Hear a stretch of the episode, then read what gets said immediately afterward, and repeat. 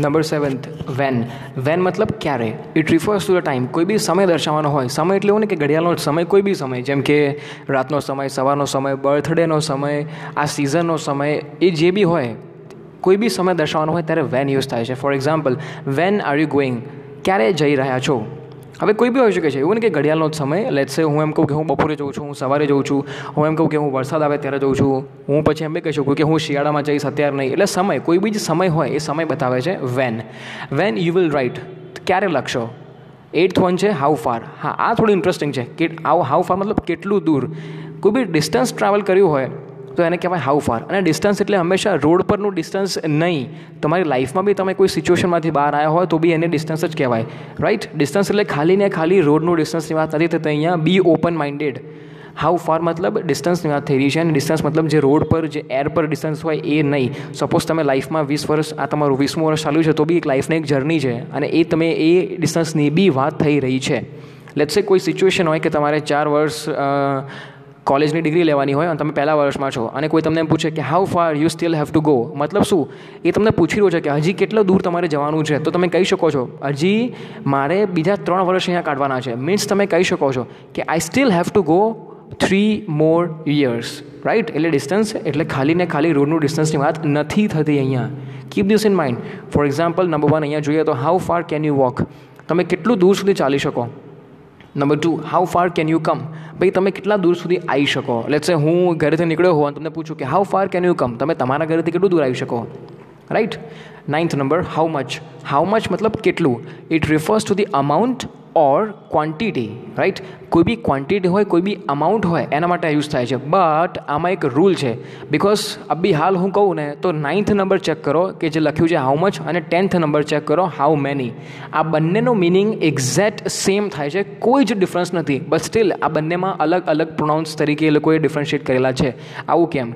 બસ એક જ રીઝન છે કે હાઉ મચ જ્યારે બી મચ આવે, મચ શું છે? મચ હંમેશા અનકાઉન્ટેબલ નાઉનમાં આવે છે right much uncountable much is equal to uncountable હવે, જે બી વસ્તુ અનકાઉન્ટેબલ હોય, એ તમે કોઈ દિવસ માપી ના શકો. લેટ સે પાણી. એક પાણી, બે પાણી, ત્રણ પાણી, એવું ના કરી શકાય. એટલે એના માટે મચ યુઝ થાય છે રાઈટ કેમ કે એની ક્વોન્ટિટી બતાવે છે. એ એનું અમાઉન્ટ બતાવે છે. તમે ગણી ના શકાય.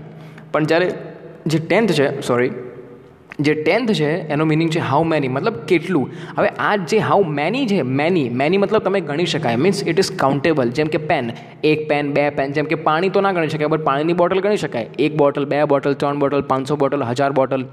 રાઈટ તો બસ બંનેમાં એક જ ડિફરન્સ છે કે જે હાઉ મેની જે છે, એ કાઉન્ટેબલ છે અને તમે એને ગણી શકો છો વેરેઝ જે નાઇન્થ નંબર હાઉ મચ જે છે એ અનકાઉન્ટેબલ છે અને તમે ગણી ના શકો એટલા માટે અલગ અલગ છે now when you are talking about something which is uncountable you have to use this ninth which is how much and when you are using countable nouns you have to use this how many for example if you are talking about water then you have to talk about how much but if you are talking about the bottles of water you have to talk about how many right ninth number ફરી એકવાર જોઈએ તો for example how much money do you want હવે જો આપણે સ્ટાર્ટિંગમાં જોયું હતું કે મની તમે કાઉન્ટ ના કરી શકો હા તમે એક ડોલર બે ડોલર એક રૂપિયો, બે રૂપિયો, એક પૈસા, બે પૈસા કાઉન્ટ કરી શકો બટ પૈસા ઓવરઓલ તમે કાઉન્ટ ના કરી શકો.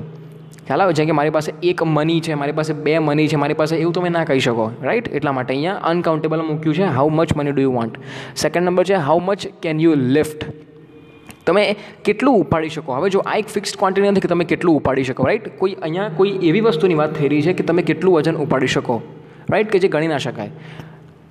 ટેન્થ નંબર હાઉ મેની એનો એક્ઝામ્પલ જોઈએ તો how many people are there in the hall હવે જો હોલમાં કેટલા વ્યક્તિ છે? વ્યક્તિ ગણી શકાય of course how many second number how many cups of coffee do you want તમારે કેટલા કપ કોફી જોઈએ છે? હવે કોફી તો ગણી ના શકાય બટ જો અહીંયા કોફી નથી, અહીંયા કોફીના કપની વાત થઈ રહી છે. એટલા માટે લખ્યું છે આગળ how many right again last time હજી એકવાર રિપીટ કરીએ તો હાઉ મચ મતલબ કેટલું મીન્સ અનકાઉન્ટેબલમાં આવે, અને હાઉ મેની મતલબ બી કેટલું, પણ એ હંમેશા કાઉન્ટેબલમાં આવે.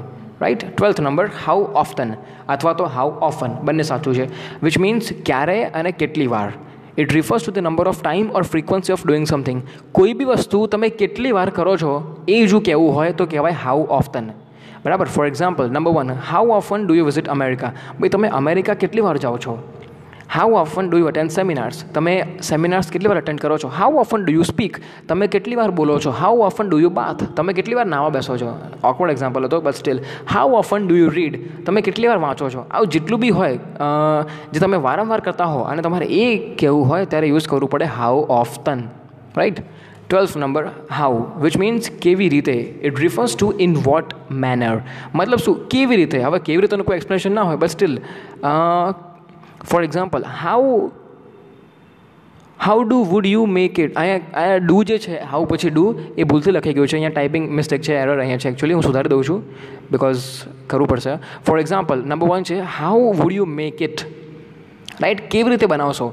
સેકન્ડ નંબર છે how did you become successful તમે કેવી રીતે સક્સેસફુલ બન્યા?